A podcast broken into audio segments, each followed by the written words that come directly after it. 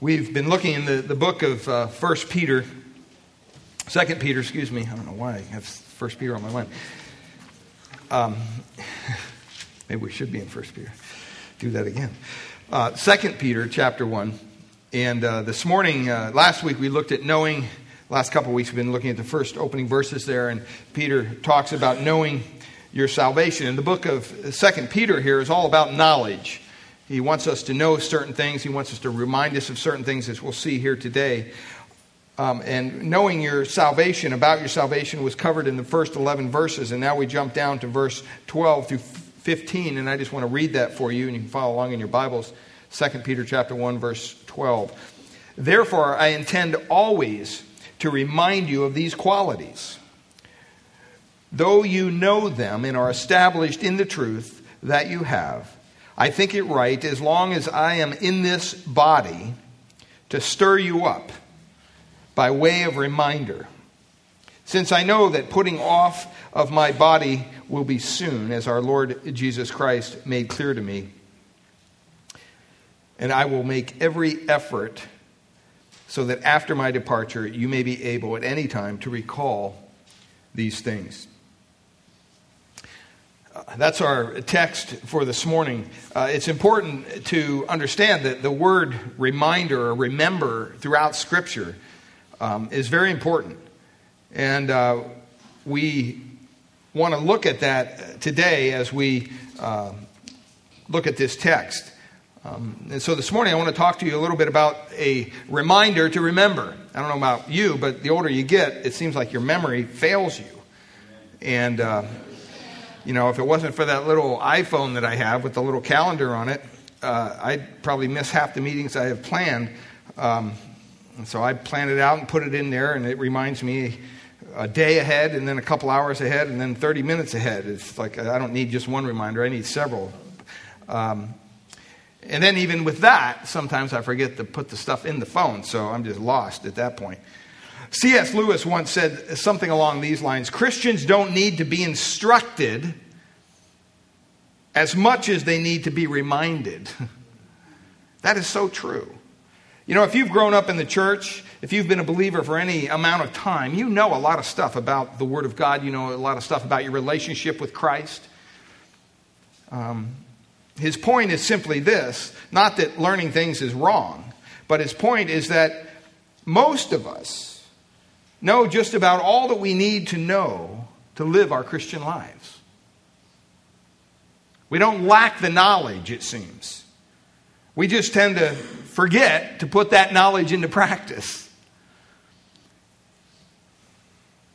For example, stop and think. The scriptures teach us that God is in control. Would you agree with that? That He's sovereign. That's not new information to you or to me. Neither is the promise that God says, you know what, I'm going to work all things together for good for those that love God and are called according to his purpose. That's a very common verse. Most Christians know that verse. They've memorized that verse. They live by that verse. And yet, even though I know that, we have a tendency to forget those things.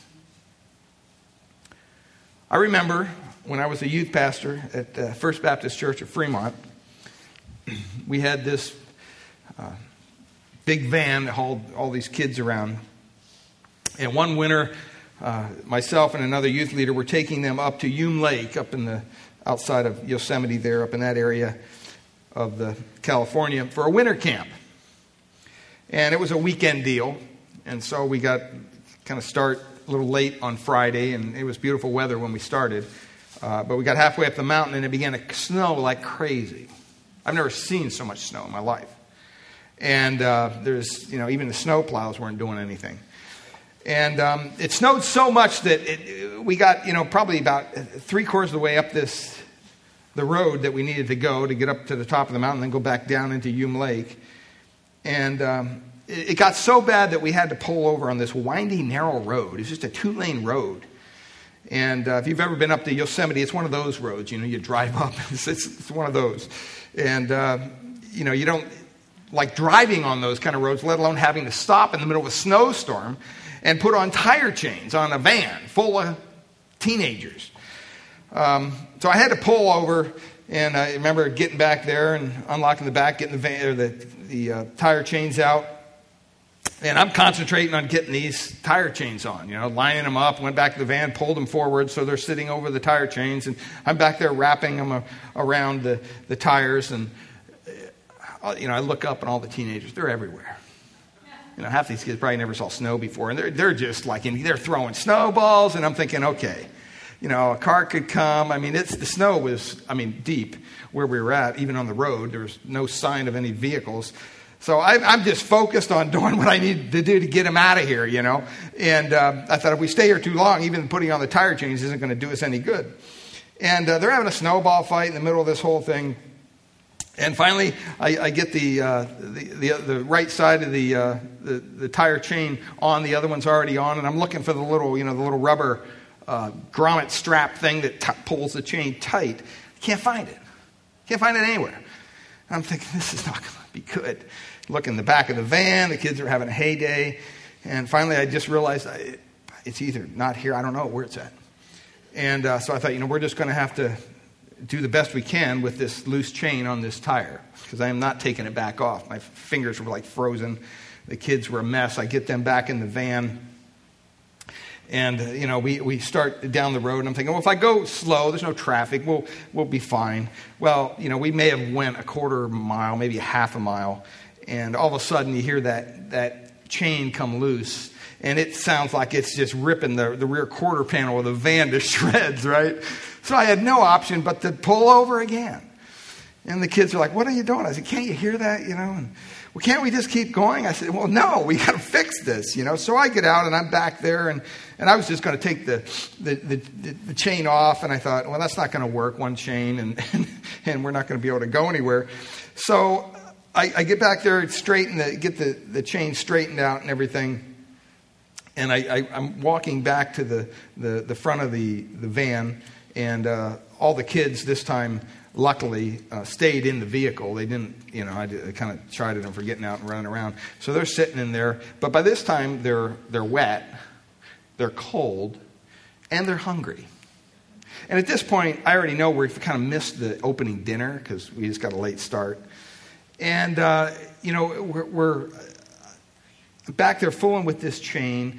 I go back to the, the cab of the, the, the car, and uh, I realized I don't have my keys. I don't have the keys to the van. So I go back, and I'm back there with this crazy dying flashlight, you know. And the kids are like, What are you doing? And I didn't want to tell anybody because I'm freaking out myself, you know. I got a van load of kids on a snowy road in the middle of nowhere, and I have no keys.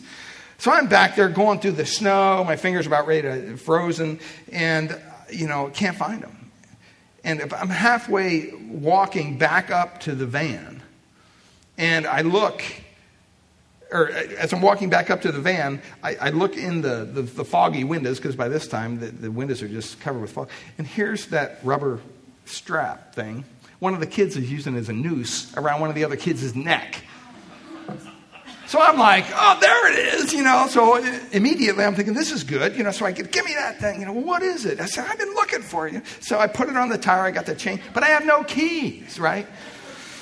So I'm back there fiddling with that, and all of a sudden, you know, I'm, I'm trying to figure out what am I going to do? And what am I going to do? And all of a sudden the van starts. And I'm thinking, what in the world? This is weird. You know, and I go back, up, who started the van? And I had a youth leader with me, and he thought that he'd help me. So he took the keys of the van out, thinking I had to unlock the back to put the strap on. And when he realized, no, I didn't need it, he just put the keys back in. And, oh, I'll tell you. I mean, by that point in time, I get back in the van, all the kids in unison when are we going to be there? We're cold, we're wet, and we're hungry. It was just like 15, you know, just like fingers down the chalkboard. And I was about ready to lose it. And I just remember thinking, okay, wait a minute, let's, let's, let's re- refocus this. And the kid, you know, my mind was not on God at this point. It really wasn't. It just was, you know, it was, it was, I was kind of in panic mode, to be honest with you. And I remember as soon as I got in the van and I sat down, I took a big, deep breath, and this kid behind me, he goes, You know, Pastor Steve, this is really irritating. having all this stuff go wrong, having to wait for you to put these tire, these chains on, being cold, being wet, being hungry. I mean, you know, my blood is going to my head real quick, right? I'm about ready to turn around and pop this kid in the face just because he's irritating me, and I'm upset, to be honest. We missed our first meal. I don't know what we're going to do for dinner, all this stuff. And then he says this. But, you know, Pastor Steve, God is in control. In all things.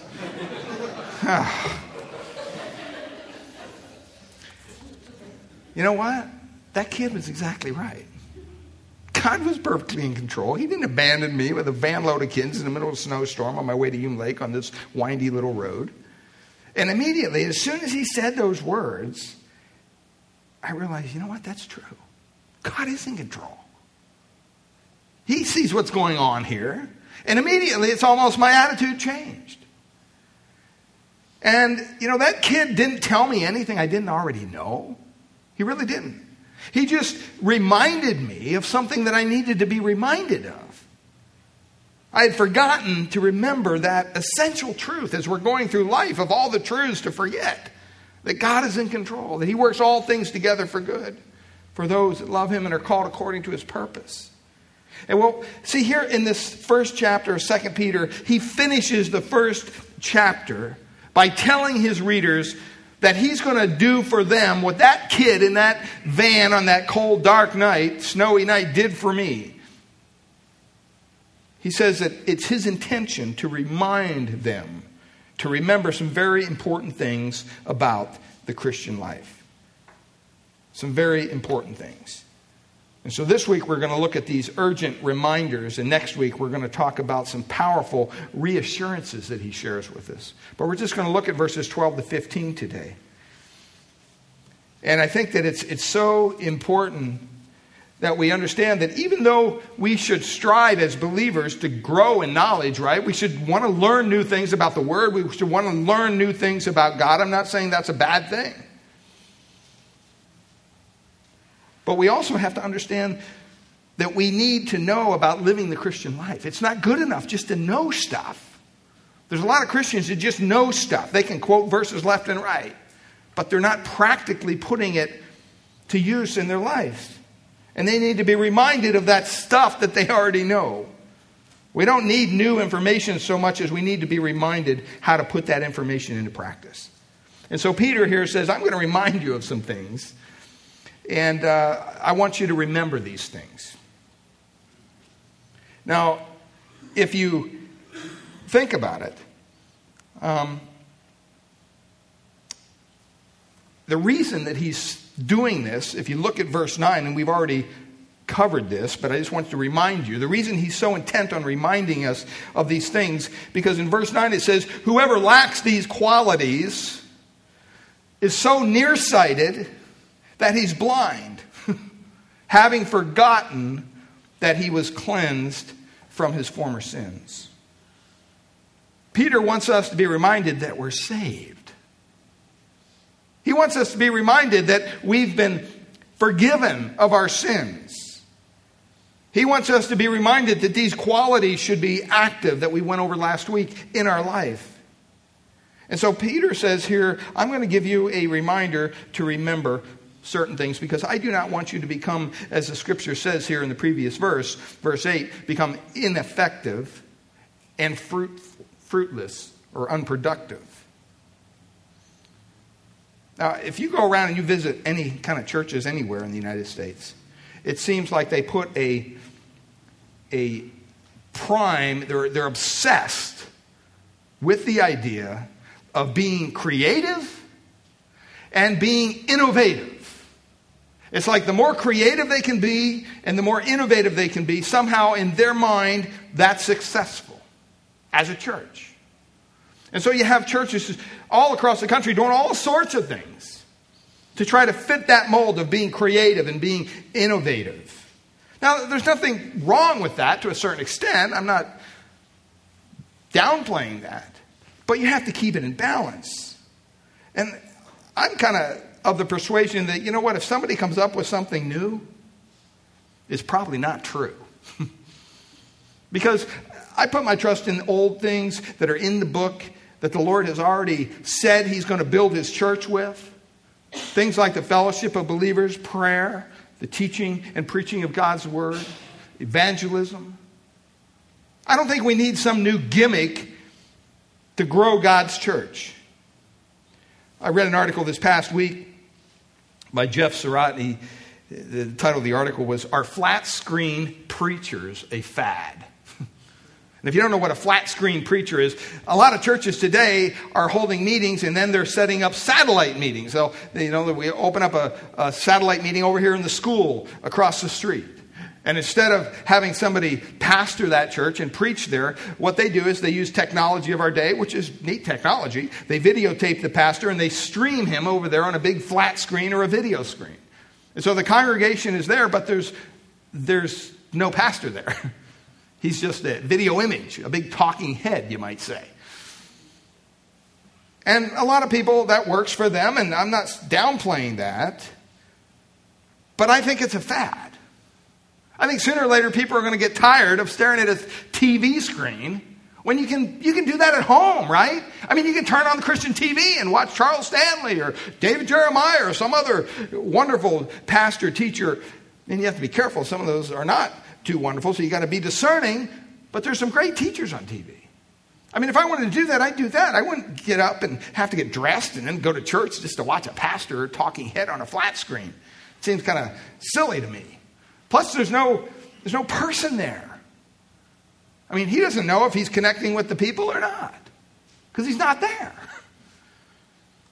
Now, I understand if you had room restraints and you, you know you had to kind of make do with something overflow or whatever i get that i'm not like i said i'm not here to be negative totally on that stuff but i think it's a fad and he calls the flat screen preacher the new bus you might not get that but back in my days as a youth pastor we had a bus ministry and a major portion of the church budget went into the bus ministry it went into fuel, it went into upkeep, it went into DMV, it went into insurance. And then we always had a fund to buy the next new bus or new van. And it was just like, wow, this is great. You know, as you bring more kids on a bus to church, you know, this is, this is a great thing. And it's a great ministry. I'm not downplaying it, I, I think it's great. But you know what? You don't see a lot of bus ministries today. There's some churches that still do it. But for the most part, the idea of a bus going through a neighborhood and taking little children with maybe one adult or maybe two on a bus to a foreign place, maybe miles away from their home, for a couple hours and then bringing them back, that, that just goes against all social responsibility when it comes to parenting, in my mind. And I saw it firsthand. I would go out on Thursday on, on bus visitation, knock on doors. Hey, I want to pick up your kid for. I, I was single at the time, wasn't even married. I want to pick up your kids for church. Oh, what, what time? Oh, you know, 9 o'clock Sunday morning. Well, what time do they come back? Oh, about 12.30. Okay, cool. Give them a flyer. They don't ask who I am. They, sometimes they didn't even ask what church. They had no idea where these kids were going. And I thought, wow, this is, you know, and it was, it was only our due diligence on our side having them fill out a kind of a form so at least we'd have a contact number. If it wasn't for that, they wouldn't, they wouldn't have even cared. I mean, you, you try to do that today, and you get arrested. You know, you could drive to a community and start picking up little kids on a bus, and you're a single guy, you're going to get arrested. I mean, that's just not socially acceptable today for a very good reason. So the bus ministry kind of thing was a fad. And so I think sometimes we're so busy trying to invent new stuff for the church to do, we forget some of the basic things that God has already told us to do. And that's what Peter's role is here this morning with us. Remembering and forgetting are very important words in the Bible. If I have a Bible program and I can just plug in remembering or I can plug in forgetting, and it pops up all the verses throughout Scripture where those words are found. One is back in Deuteronomy chapter 8. You can turn back there. Deuteronomy chapter 8. Now, Deuteronomy chapter 8 is kind of a, you might say, an explanation of the law of God. And as the children of Israel were coming to the promised land and they were looking forward to being established by God and as a nation, and, and there was going to be a theocracy over which God would rule. Um, ideally, they would be supremely blessed by God in this situation. And so God gave them some basic standards to live by. That's the law. And the Lord expressed fear that somehow they would lose sight of these standards, that they would somehow forget the basics of their faith. That somehow, when they got prosperous or when they got comfortable, and that joy was theirs in the land, somehow they would forget where it all came from. And that's what he wants to make sure doesn't happen. So look at what it says in Deuteronomy chapter 8, verse 1. It says, The whole commandment that I command you today, you shall be careful to do, that you may live and multiply and go in and possess the land that the Lord swore to give to your fathers. Now, if you know anything about the history of these people, you know that they basically disobeyed God at every corner. uh, all through the wilderness. I mean, that, that's the whole purpose of this thing. I mean, they, they were just disobedient people. And here they have a brand new generation of people that, you know, all this wilderness wandering, they're ready to go into the land. And in effect, what he's saying to them is don't forget the things that your forefathers forgot. Learn your lesson. So in verse 2, he says, You shall remember the whole way that the Lord your God has led you these 40 years in the wilderness. In other words, don't forget where you came from. I think sometimes as believers, we're guilty of that. We forget where we came from. We forget that one time we were lost sinners. One time we were didn't believe Christ.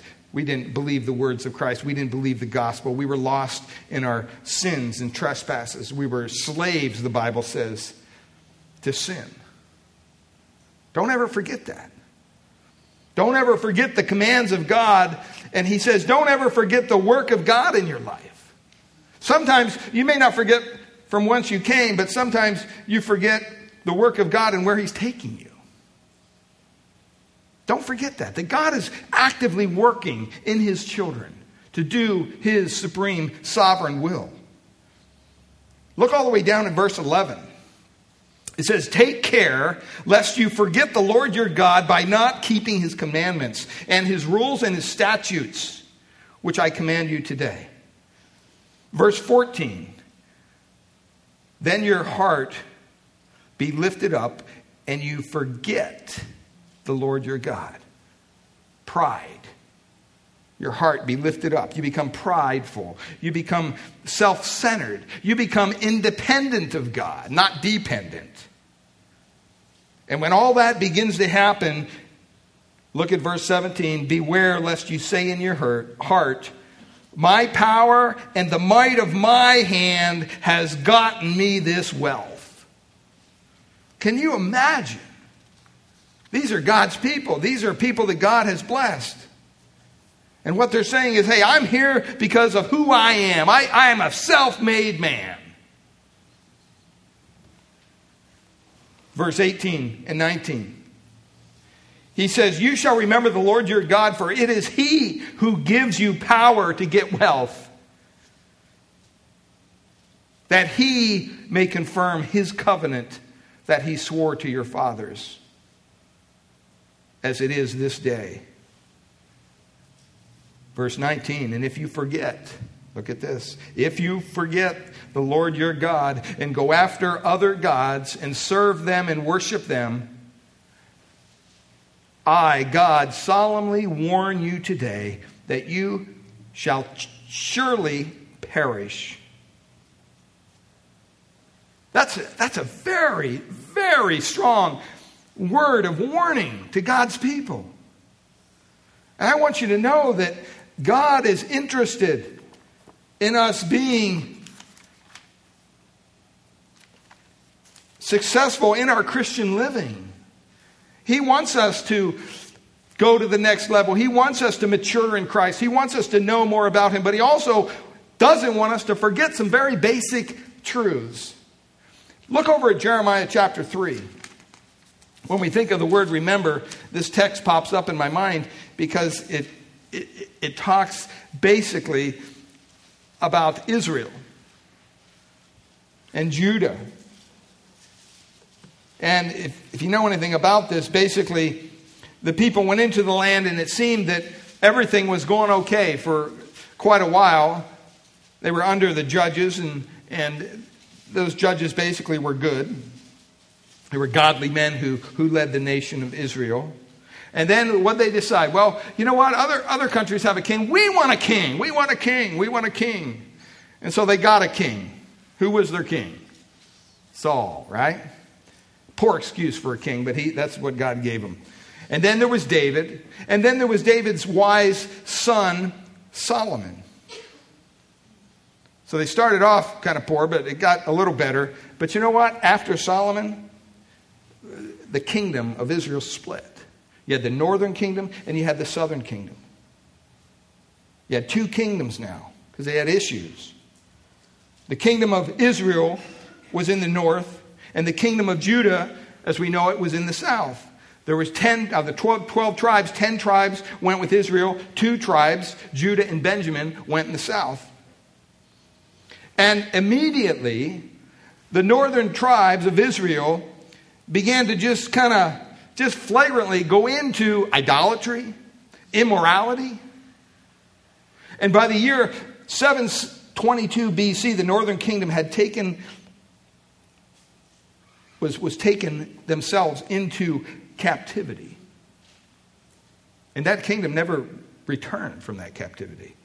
The only reason some of them got out was because they, they kind of made a headway for the southern kingdom because they didn't like what was going on in the north.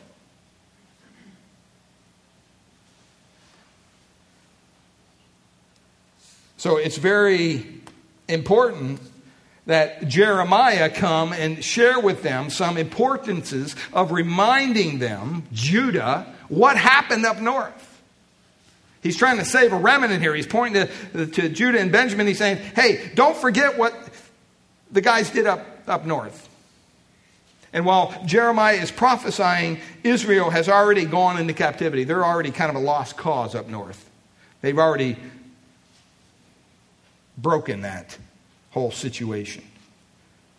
Judah, on the other hand, had at least a couple good kings. But from the time of that divided kingdom, there wasn't one righteous king ever in the history of the northern kingdom of Israel. Not one. And so they were just gone. They were given over to their own desire. They were doing whatever they want. And so the southern kingdom should be able to look, and this is out in full view of everyone. I mean, the southern kingdom saw what was happening to Israel, the northern tribes, they saw it clearly. And they knew why it was happening because they were being disobedient to God. God was really giving the South a graphic lesson of what happens when you don't bother to heed God's law, when you don't bother to do what God desires you to do. And so they, they found themselves basically at the same point that Israel did just prior to their judgment of captivity. They're disobedient, they're rebellious, they're indifferent, they're hypocritical, they're immoral, they're idolatrous, and they're right themselves, the southern kingdom, right on that edge of being judged. And so God sends him a remarkable man, Jeremiah. And what he wanted to do, his job from God was basically to warn them, the southern kingdom, that they were going to go the same way as the north if they didn't straighten some stuff out in their lives.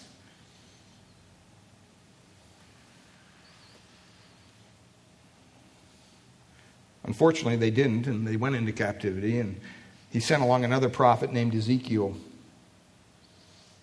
And that's basically what happened. And so we come to Jeremiah chapter 3, verse 6. And this is just a, a, a, beautiful text. Remember, he's reminding them of what happened up north. It says, The Lord said to me in the days of King Josiah, Have you seen what she did, the faithless one, Israel? how she went up on every hill and under every green tree, and there played the whore or the harlot. What, what, what's he saying? What is it? it goes up, goes up on every hill. Well, see, in Canaan, the Canaanites worshiped Baal, and so in their limited thinking, they thought the higher they get, the closer they are to their God. And so Israel just followed right in their steps. Now, what was Israel supposed to do with all the Canaanites? Right? They're supposed to wipe them out. Well, they didn't. So they're, they're reaping the fruit of their own disobedience. And so they would fall into this kind of idolat- idolatrous worship. And it says in verse 7 And I thought, after she has done all this, she will return to me. This is God speaking to Judah about Israel. But she did not return. And her treacherous sister Judah saw it. They watched the whole thing in open view. Verse 8 She saw that for all the idolatries of the faithless one Israel, I had sent her away with a decree. What's it say? Of divorce. This is God's own people. I read in the book of Hosea God's attitude about divorce. He says, I hate it. I hate it. I hate divorce. It's interesting. You look at this and you wonder sometimes God has to do what he hates. It says he divorced his own people because they played the harlot. They persisted in idolatry.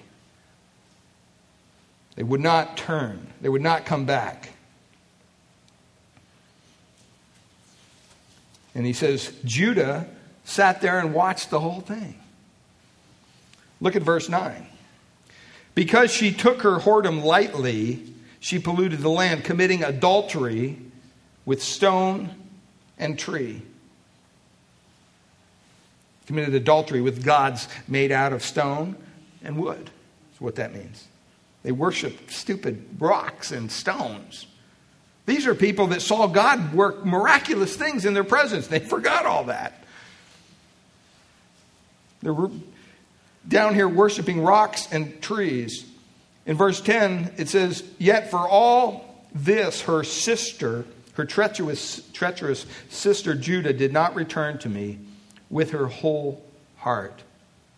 Whole heart, notice that. But in pretense, declares the Lord. In other words, to add to the sin of Israel, in Judah, you can just continue to, to kind of add on to those, those sins. You can add hypocrisy. In the northern kingdom of Israel, there really wasn't any true religion left at all. In the south, they still carried on the ritual of the temple because they had Jerusalem there. But it was all hypocritical. Their hearts had grown cold. Look at verse 11. And the Lord said to me, Faithless Israel has shown herself more righteous, look at this, than treacherous Judah. Why? Because they had the example. All they had to do is look at Israel and say, okay, they're doing this. God doesn't like it. Look at the consequences. We don't want to do that. But see, that's the deceptive nature of sin, isn't it? I mean, how many times do you have to read in the paper or watch on the news, someone was arrested for pornography, or somebody was divorced because of pornography, or somebody was whatever. Relationship was disrupted because there was an addiction to pornography. And yet, we know what the consequences are. It's pretty clear. And yet, major amount of people deal with that issue every day. Why? Because they don't learn. They don't, they don't look, they look at somehow and they think somehow they're going to get away with it. Somehow they're going to be the exception to the rule. Doesn't work that way. Doesn't work that way. I was listening to a talk show the other day on the Christian radio, and they were talking to a lady, and she was talking about, yeah, I was, I think she was single, and she was in an office and she got involved with her boss, I guess it was. I just heard bits and pieces of it. And the guy was asking her, Didn't you know this was wrong? I mean, he's a married man. What, what are you thinking? She says, Yeah, I just didn't think of it at the time. I just thought we, it would be okay. You know, I felt sorry for him. And, you know, it just went on and on. And I'm thinking, wow. It doesn't take a rocket scientist to figure out that you shouldn't be sleeping with somebody other than your own wife. I mean, what do we, what kind of world do we live in today? I mean, when you have politicians exposing themselves, taking pictures, and putting it on Twitter. And these are bright, brilliant people, very gifted. And you wonder, what are they thinking? really? I mean, do you think really that nobody would notice? That as a senator or as a congressman, you, maybe you shouldn't be doing that kind of behavior? We have examples all over about the consequences of sin. And yet, so many times, as I said last week, our attitude is not so much, whoa, I need to stay away from that. Our attitude is, how close can I get? I want to get right up to the edge. Because I think somehow I'm going to be the exception to the rule. And you can take, doesn't matter whether you're talking about pornography, doesn't matter whether you're talking about drinking alcohol, hanging with the wrong crowd, it doesn't matter. Our attitude about that should be to run as far away from that stuff as we can.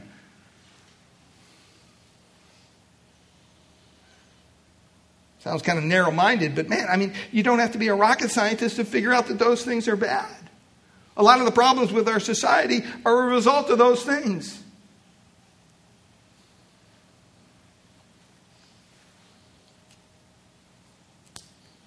Well, you know, Jesus drank, the disciples drank wine.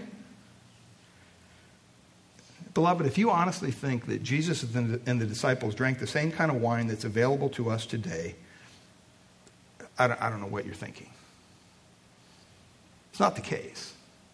Or we'd have a drunk Jesus and a drunk bunch of disciples because they always drank wine.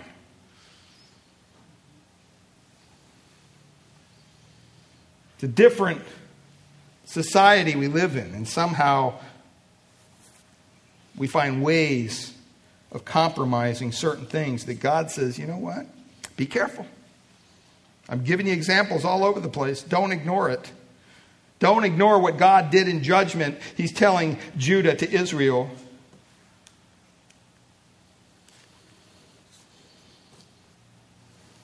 I mean, how did they ever get to this point?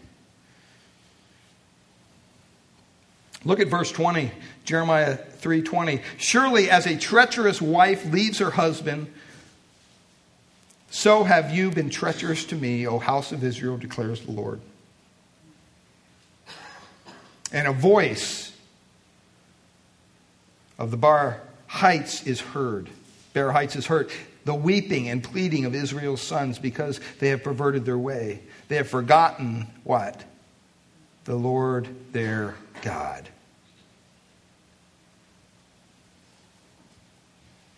They have perverted their way. They've forgotten the Lord their God. That's their whole problem right there. That's the problem with a lot of struggling Christians. They've forgotten the Lord their God.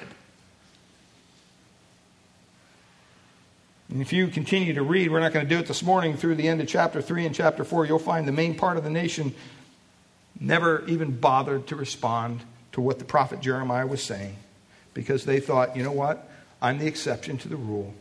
And ultimately, they too were taken right into captivity. But the whole point here is in verse 21 they forgot the Lord their God. I mean, how can you possibly forget that?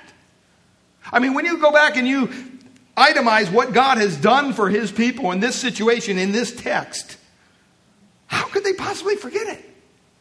It's hard to understand. And yet, I think the Bible tells us I mean, can you, as a Christian, honestly sit here today in your right mind and say, well, I guess I could get to a point where I just forget about God? You, you would say, no, I, I don't think I would go that far. You know what? Be careful. That's exactly what they thought. That's exactly what they thought. They thought somehow they were the exception to the rule.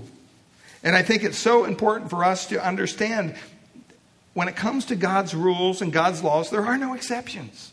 There just aren't.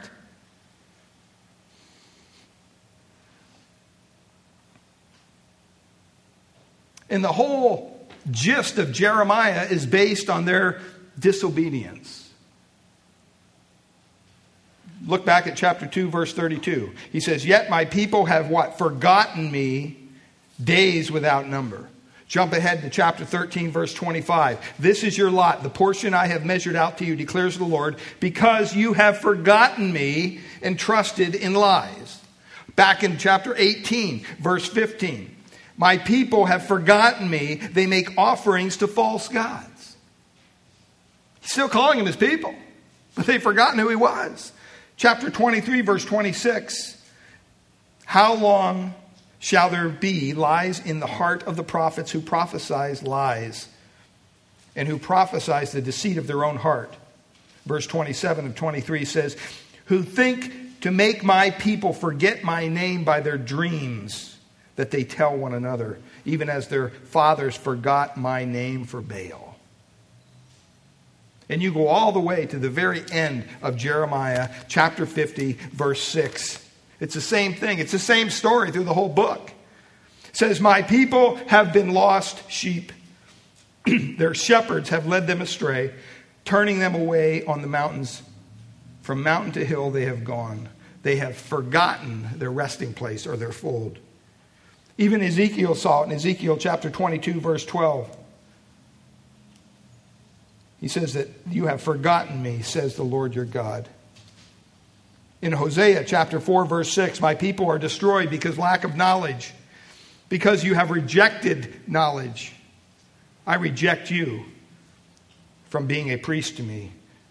And since you have forgotten the law of your God, I will forget your children. And the greatest chapter, probably in all the Bible, that speaks about remembering or forgetting is over in Psalm 119. You can just turn over there quickly. Psalm 119. just going to go through this real rapid fire. Psalm 119, look at verse 16. I will not forget thy word. Look at verse 83. Psalm 119, 83. Yet do I not forget thy statutes. Verse 93, I will never forget thy precepts. Verse 109, I do not forget thy law. Verse 41, or 141, I do not forget thy precepts. Verse 153, I do not forget thy law. And the last verse, I do not forget your commandments. See, there's an importance, there's a premium by God set on remembering certain things. And we can't grow so comfortable in our Christian lives that unless someone's preaching something new, we're not interested. Sometimes we need to go over the old stuff. Sometimes we need to be reminded of things.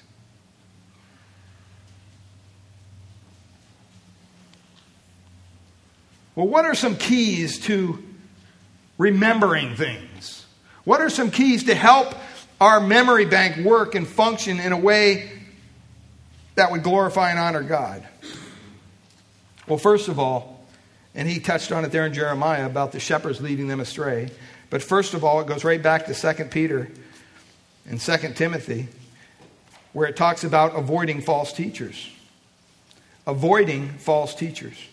It's so important that we understand that, that is an important issue within the church. You know, when you talk to different people within the church, and sometimes you, you have to preach against certain errors or whatever, you know, I get this from people all the time. Well, I just think you're too narrow minded. I, I, you know, I think that God's bigger than all that. I think that, you know, you're just, you know, focusing on too narrow minded doctrine, doctrinal things, and maybe you should lay off the doctrine because doctrine is divisive. What are they thinking? Heard one time, one person tell me one time, well, in our church, you know, we don't talk a lot about theology because it's divisive. I wanted to say, do you know what theology is? Theology is the study of God. So you don't want to talk about God because it's divisive, but you go to church. Uh, you know, figure that one out. Sometimes it just gets so irritating to try to dice and slice and make everybody happy. I don't think we're called to do that, beloved. I think we're called to go to this book and say, here's what it says. Here's what we understand the Word of God to say. I'm not going to focus on what it doesn't say, or what it might say, or maybe what it could say. I mean, somebody asked me the other day about Calvinism. Calvinism is a system of beliefs that basically talks about the doctrines of grace and puts it all on God. That we don't have anything to do with our salvation. We're, we're sovereignly chosen by God. That we will be saved no matter what. We can't unsave ourselves. And they said, well, and there's, there's five points of Calvinism. Tulip is the thing, and you can do your own study on that. We're not going to get into all that today. But people make divisions in the church by saying, well, how many points of Calvinism do you believe? Do you believe all five points, or do you just believe three or two? Or... And I said, look, first of all, I don't call myself a Calvinist. I'm a biblicist. Whatever the Bible says, that's what I want to believe. Do I agree with Calvinism? Yes, I do, because I find it in the Bible all over the place. And to be honest with you, I don't think you can be just a one or two or three or four point Calvinist. Either you take the whole thing or you walk away from the whole thing. Because either God is completely sovereign in our salvation or we are. There, there's no middle ground there. And I thought, you know, sometimes we shy away from discussions like that because even though the Word of God teaches certain things, because we don't want to be, quote, divisive. We don't want to narrow the net we're trying to throw out to the community. We need to avoid false teachers. That's why in 2 Timothy chapter 15, he says, you know what? If you avoid false teachers, he says there in verse uh, 15, 2 Timothy chapter 2, do your best to present yourselves to God as a approved, a worker who needs not to be ashamed, rightly handling the what? Word of truth, not the word of truths, plural, the word of truth. Verse 16, but avoid irreverent babble, for it will lead people into more and more ungodliness, and their talk will spread like gangrene. Among them are Hymenaeus and Philetus. Look at what it says, verse 18, who have what? Swerved from the truth. Wow, Timothy, you were saying there's a, there's a way that you need to be on, it's not this broad way? That's exactly what he's saying. They swerved from the truth. And the error that they were coming up with was it says that they said that the resurrection had already happened. It says that they are upsetting the faith of some. And down in verse 21, it says, Therefore, if anyone cleanses himself from what is dishonorable, this false teaching, he will be what? A vessel for honorable use, set apart as holy, useful for the master, ready for every good work. That's the goal of every Christian, that we should be used as a vessel honorably, set apart as holy, useful to our master for every good work. We shouldn't be trying to throw stuff in the vessel that has an adverse effect on that goal. We shouldn't be trying to figure out how close to sin we can get before it taints us. That's just not what we're called to do. The Bible over and over again says, flee, flee, run as far away as you can. Avoid false teachers.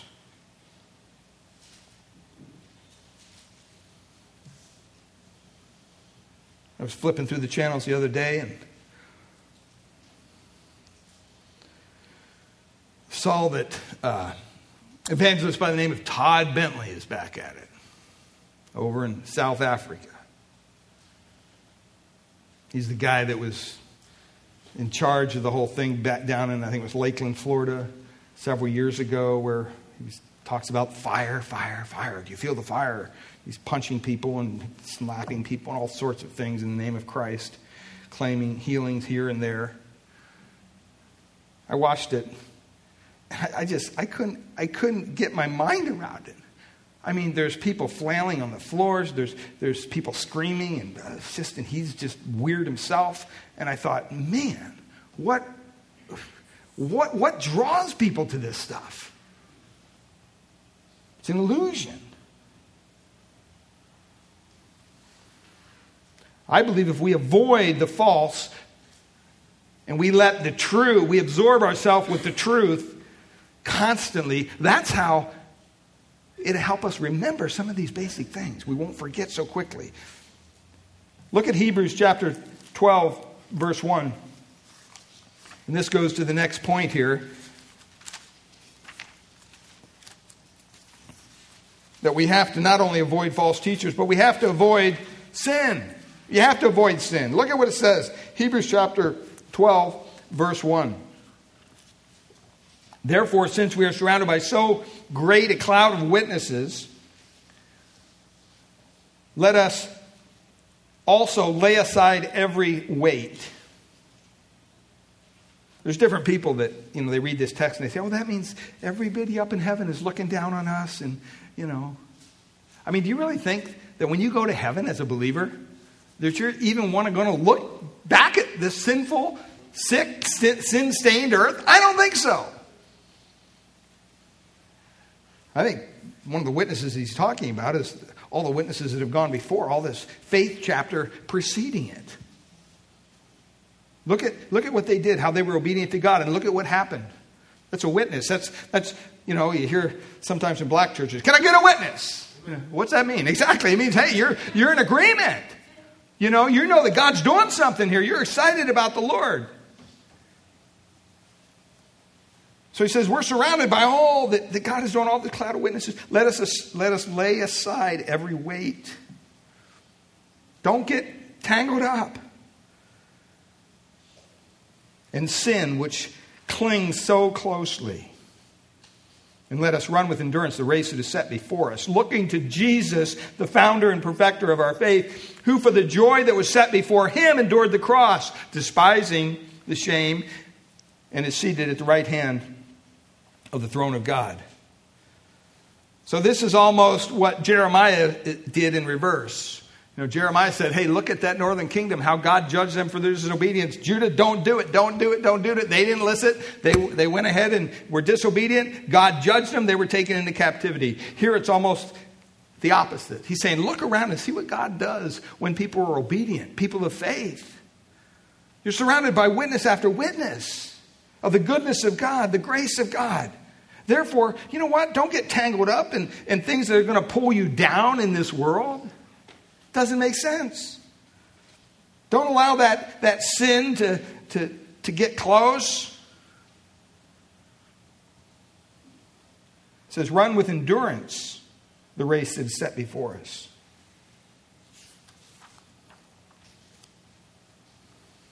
I was watching the show Cops. You know kids wear their, their uh, jeans down around their well, almost their knees. You know, they got everything showing their dotted underwear and all sorts of things. But this one kid, he got pulled over and uh, they were questioning him outside the car, and he was one of those kind of gangbanger type. He had his jeans way down, you know, and they were done searching him. They hadn't put him in handcuffs yet. And this kid thought, yeah, I'm just going to take off. So he starts running. Well, he made it like two feet, tripped, fell. And, you know, the police didn't even bother even, I mean, he was right there, but they just kind of looked and said, Where are you going? You know? And his pants were already, they went down further to his knees, and he's kind of squirming around, and he couldn't do anything. You know, why? Because he was tangled up. He was tangled up in his own clothes. That's what happens sometimes to us as believers. We forget the consequences of sin. We forget the power, the draw upon our own lustful hearts towards sin. And we think somehow, well, I'm going to be the exception to the rule. No, you're not. No, you're not. Even back in, in 1 Peter, 1 Peter chapter 2, verse 1 tells us the same thing. 1 Peter 2 1. He says there, so put away all malice and all deceit and hypocrisy and envy and all slander. He says, put it away from you. Have nothing to do with it. Don't go there.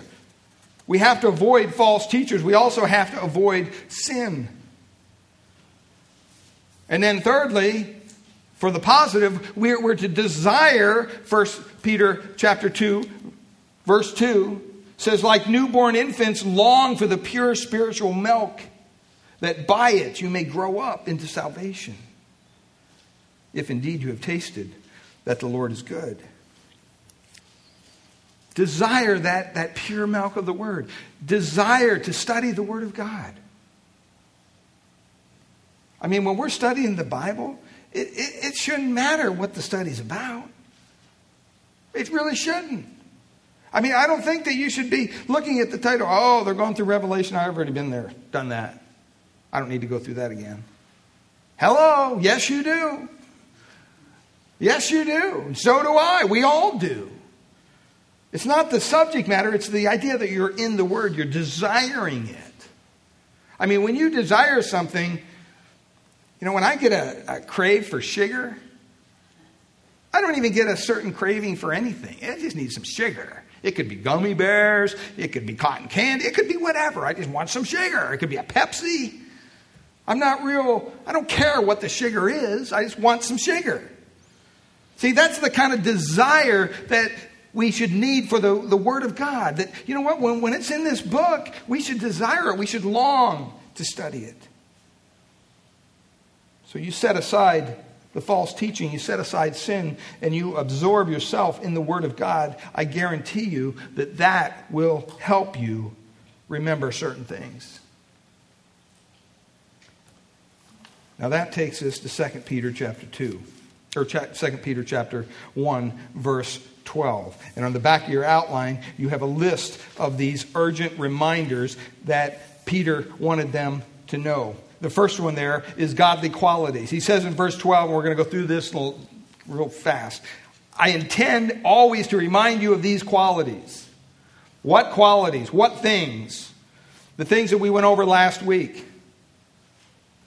The things about knowing our salvation Things like the source of our salvation in verse 1 that we've obtained this gift. It's not something we came up with on our own, it's a gift.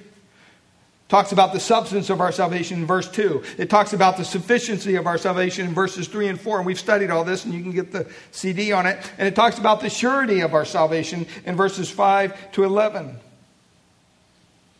And he wants us to remember these things so that we're not end up blind, nearsighted, unfruitful, ineffective as believers. And then in verse 12, he goes on, he says, I know that you know them. You know them, you're saved, you, you, you have a saving knowledge of this stuff already. And I know that because he says in verse 12, you have security in your salvation, that you've been established. You've been established. It's not like a wave that's here today and gone tomorrow. No, you're established, it says, in the what? Truth that you have. Verse 13.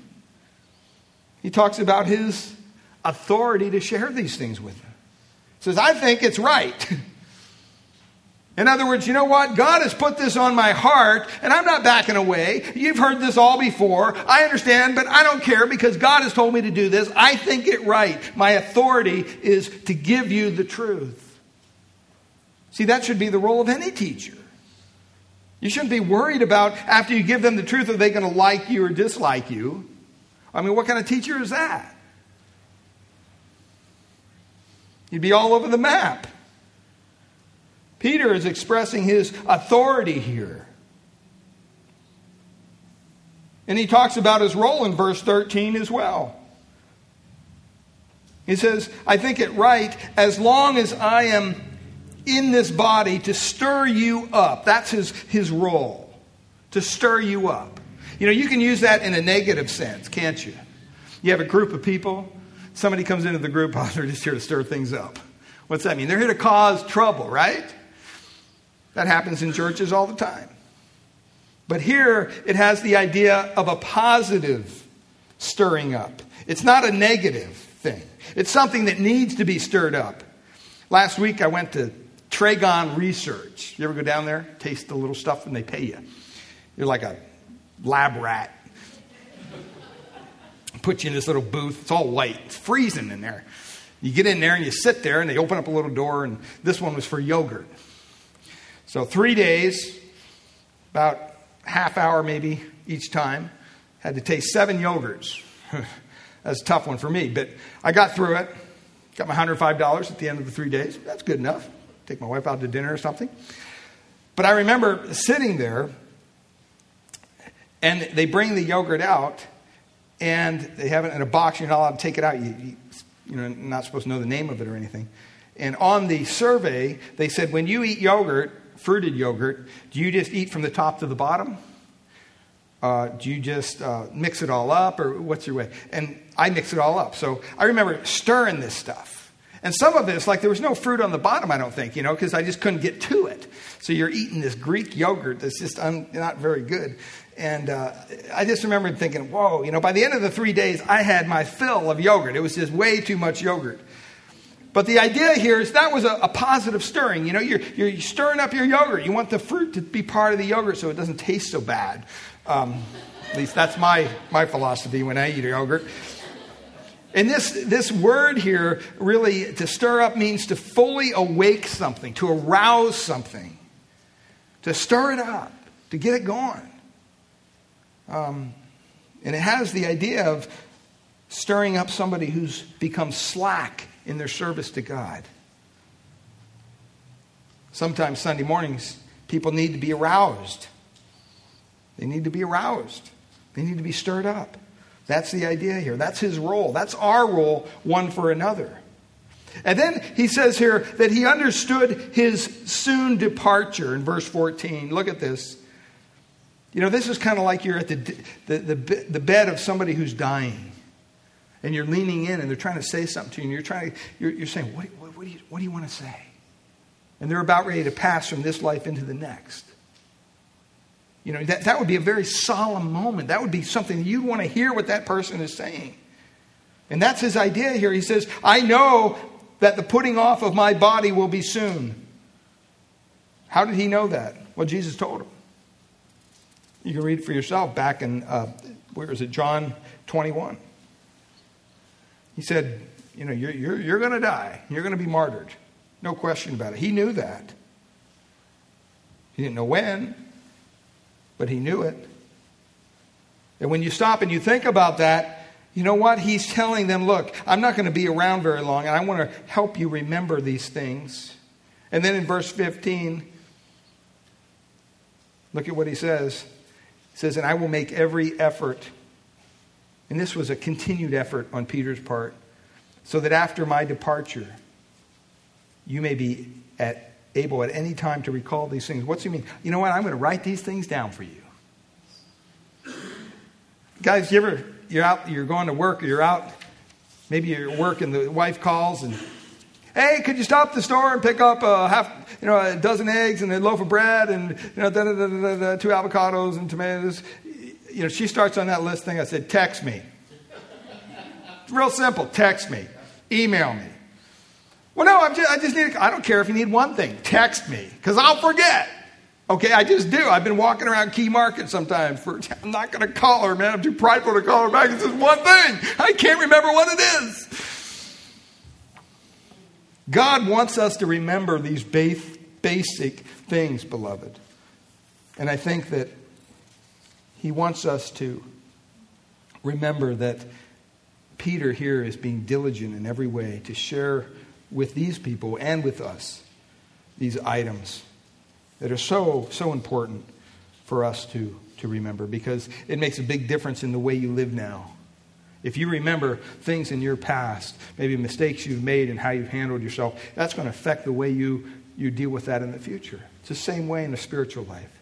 Don't ever lose sight of where you've come from. Don't ever lose sight that, you know what, God has saved me for a purpose. Am I fulfilling that purpose? Or am I one of these blind people, nearsighted people that's ineffective and unfruitful? That's not honoring to Christ. That's not honoring to God. He desires so much more from us. Father, we thank you for your word this morning. And Lord, we. Uh, have a lot to remember. Father, I pray that you would remind us of the things that you plan to do in and through us. And Lord, that your plans, we're going to find out next week, even go into eternity. How exciting that is. It doesn't all stop when we, we give up this body and enter eternity. We really need to be reminded who we're dealing with here. We're dealing with Jesus Christ. We're dealing with the majestic, glorious Son of God.